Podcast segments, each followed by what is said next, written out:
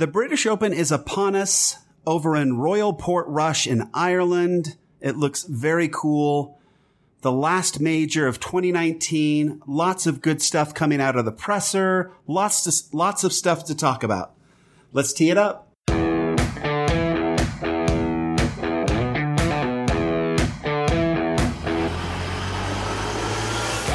Welcome to Data Access Golf, your home for rapid golf improvement. And now, from the thin air of the Rocky Mountains, next on the number one tee, your host, Aaron Stewart. Hey everyone, Aaron Stewart with Data Access Golf, the podcast. Thanks for joining me here today as we prepare ourselves for the British Open, 2019 British Open. They're in Ireland at Royal Portrush. So pretty exciting. Uh, all the pictures and things I've seen of the place are just unbelievable, just gorgeous, really amazing to see how this uh, course holds up. They've talked a lot. It's been, you know, decades since they've played the, the British Open at this uh, particular venue, Royal Portrush. A lot, a lot, much of it to do with, it's just that the British Open as one of the four majors has gotten so huge and there was just not a lot of, uh, I guess the infrastructure wasn't there to really support what's going on, but they're going to give it a try now. I don't know if the infrastructure is all that better, if it's just wireless technology is better, or because we can helicopter people in, or what's going on. But um, we're having it there, and hopefully, there's been some chatter anyway that if things go well, we'll see it maybe on the uh, rotation or the rotunda or whatever they call that thing, the rotation for the British Open. That would be pretty cool. It's, um, I've got a good buddy of mine, uh, Evan Schiller, who has the uh, website golfshots.com. He's a golf photographer, best in the world, and he takes just spectacular shots of, um, of golf courses. I don't know how he does it. He just has a mind and knows when um, he, he can predict the weather better than any weatherman, right? He's there at the right time for when you get the perfect sunsets and all that. The lighting's perfect.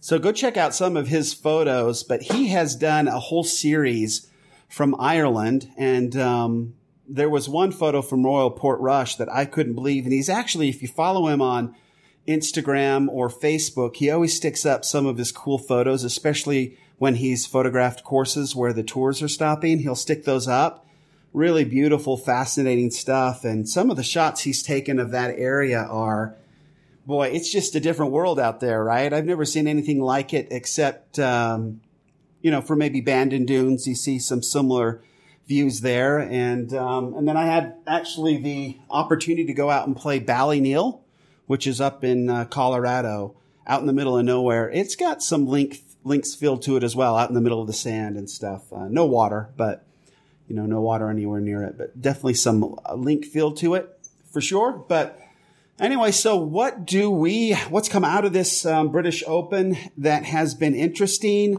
A lot of talk, right? There's talk about um, Tiger Woods and how he has not played in a month. And is he going to be ready to go? Hard to say. Um, Tiger Woods is treating the majors like Brooks Koepka apparently treats the regular tour events, no practice.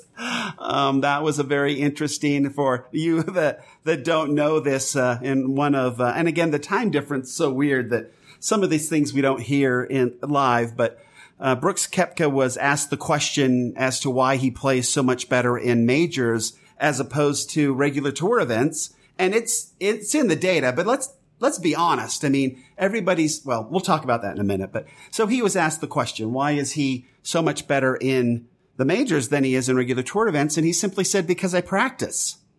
Before a major, I'll practice. And before tour events, when you see me on TV playing golf, that's when I play golf. And uh, there's been a lot of, I'm, I'm surprised because um, definitely expected that some folks would talk about it on, you know, PG Tour Radio, on Sirius XM definitely expected to hear some discussions there. But even our local radio station sports channels here have been having a real hard time with his comments. And I, I don't, I don't necessarily, I don't necessarily understand why. Um, for a couple reasons. One, Brooks Koepka is an independent contractor, so he can do whatever he wants. There was some people saying like, "Hey, um, yeah, but What about his sponsors? Well, what about his sponsors? If they don't like what Brooks is doing, they can cancel the contract. But if, if this kid keeps winning majors and keeps touring around and he's wearing your stuff, then there's going to be a lot of eyeballs on him. And I don't think the sponsors are going to go anywhere. If he's focused on majors and he can win majors by practicing a little before, then I think that they're going to be fine. And, and, the fact that he's won majors are going to keep the eyeballs on him. So I don't see where there's any problem with the sponsors at all. Um, there was some discussions as to, yeah, what, but is this, you know, is this what you want to be teaching your children? Well, why would Brooks Koepka care about teaching my children? You know, I'll take responsibility for that. And hopefully all of us can take responsibility for teaching our own children, um, how to, uh, how, how to go about it the right way. But Brooks Koepka has obviously, it, it, nobody can deny that he's worked very hard in his life to get to this level where he is now an, an amazing professional golfer and athlete. And if he takes some time off, I don't see why that is such a big concern. I, I, I can see if he was under contract or something, um, but he's not. He's an independent contractor. He's very different from all other professional sports. You've got unions and all this kind of good stuff. Well, you know, these guys are independent consultants, independent contractors. They can play and do and wherever they want. There's nothing that says that Brooks has to play at all. I mean, I don't know what his sponsorship contracts look like, but he doesn't have to play.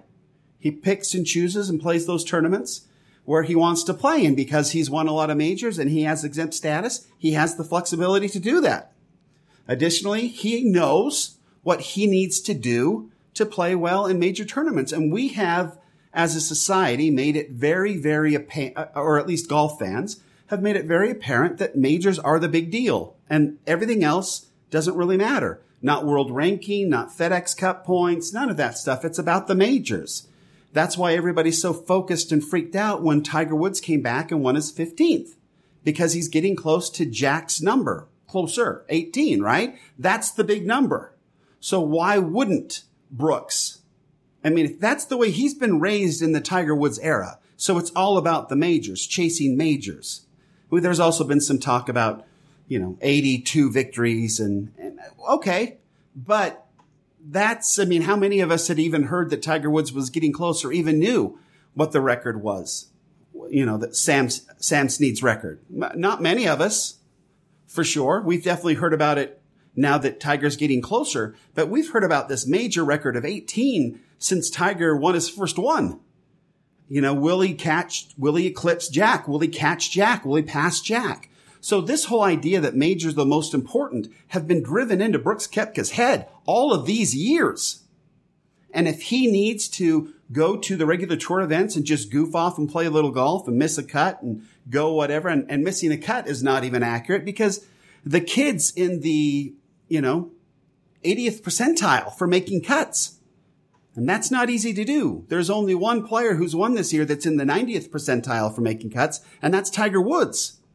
So Brooks Koepka is making cuts as uh, for for his whole career.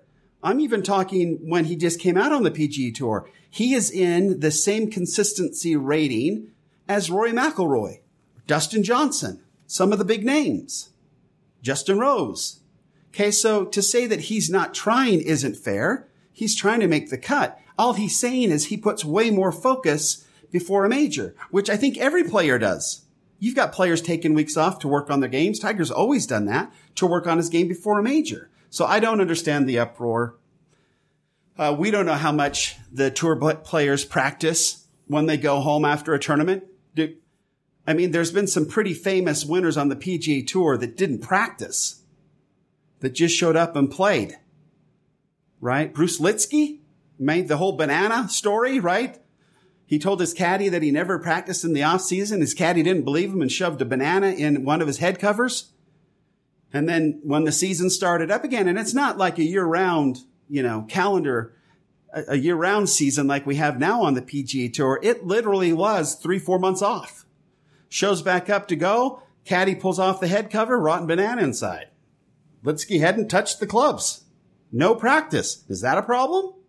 No, he still went out and won. Could he have won more? Maybe. Did it matter to him? No, absolutely not. Not for his quality of life.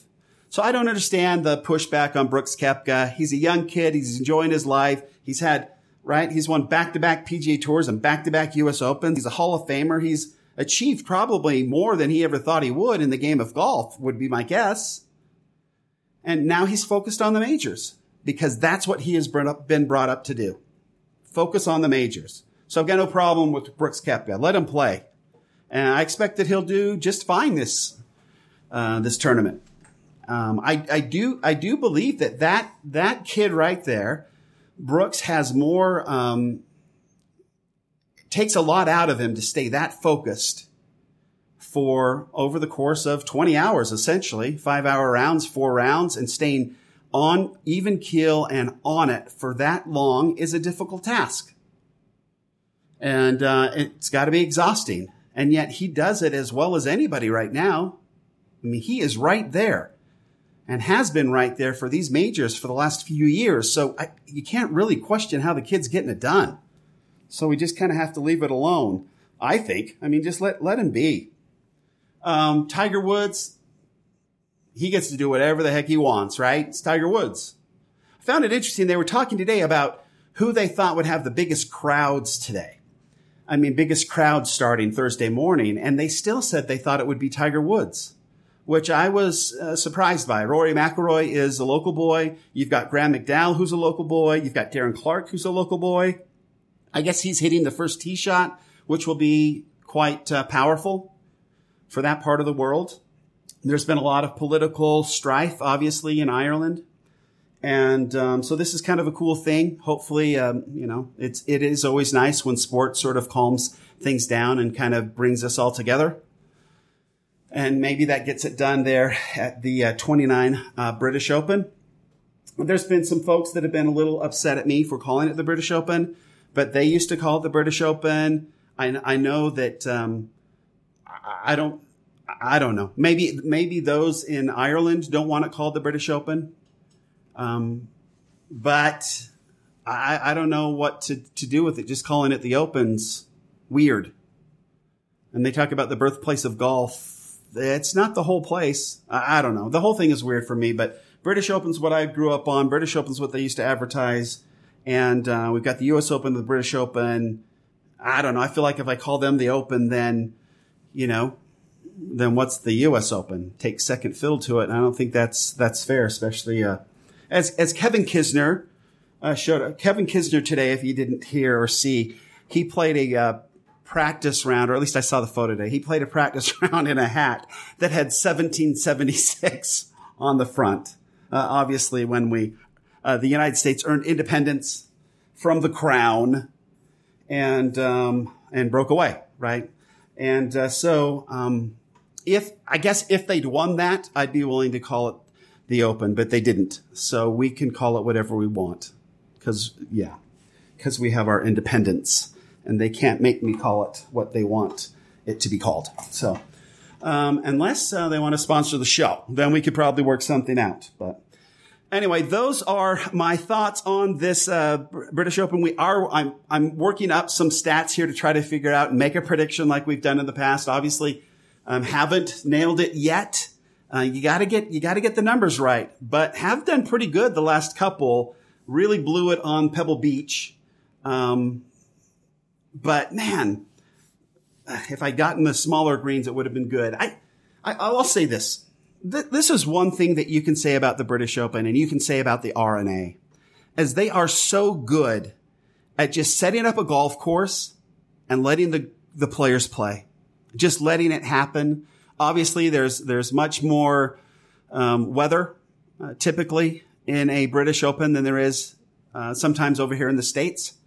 Um, you're out on the coast, always on the water at Pebble Beach. You know, we were always kind of iffy, but we had a really nice tournament there. But that's one thing that I have to kind of tip your cap to with the British Open is they let the courses just be the courses and let the players go out there and play. And whoever wins, wins. And who cares what par is? I'm so, I am so tired of the USGA commenting that they're trying to protect par. Now, I will say, or, or they're, or, or, this, this, we're trying to identify the best golfer that week. Uh, give me a break. No, you're not.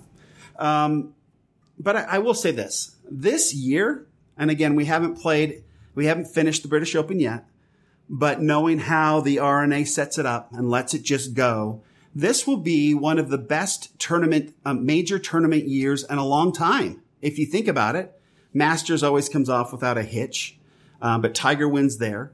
Uh, you've got the PGA that came off. Again, I thought they did a masterful job with the course setup there. That was wonderful, gorgeous, turned out perfectly. The U.S. Open at Pebble Beach, perfect. They didn't fuss with it. They didn't mess it all up. They didn't trick it out. They just let Pebble Beach be Pebble Beach. And it was awesome. And Gary Woodland, obviously very, very cool win there. And, and, and then with, um, and now with Royal Portrush and, and the British Open, we know that they're just going to set the course up and let the course run. Weather's not looking like it's going to be very good. And that always brings in some challenges. But even if the weather was perfect, the R&A wouldn't do anything about it. They would just let the course be the course. Some years we've seen like St. Andrews, like completely brown, right? Just the greens were watered. Everything else is just let go. I think it's brilliant. I really do uh, appreciate and like that they stick to their guns. When it comes to the, um, the pageantry and the silliness and the, all of that with the, um, you know, all the ceremonial stuff that they do. I'm not big into that. Um, but really looking forward to this week and uh, really looking forward to, to, crunching some numbers tonight and coming up with the winner. And we'll get that uh, announced tomorrow. Also very excited about a special guest joining the program, uh, first part of next week. Uh, which I am super looking forward to. It's going to be a great conversation and I can't wait to talk with him um, and and let it out. And I'll probably announce it uh, closer to the weekend. Don't want to take from the uh, from the British Open, right? Let's get the British Open done, and then we'll talk about the next things. But um, really cool and looking forward to it. Hope you have a great weekend and hope you enjoy the majors. Until next time, this is Aaron Stewart saying, better data always means better golf. Thanks. Thanks for listening to Data Access Golf with Aaron Stewart. Check us out online at dataaccessgolf.com and we'll see you on the next episode.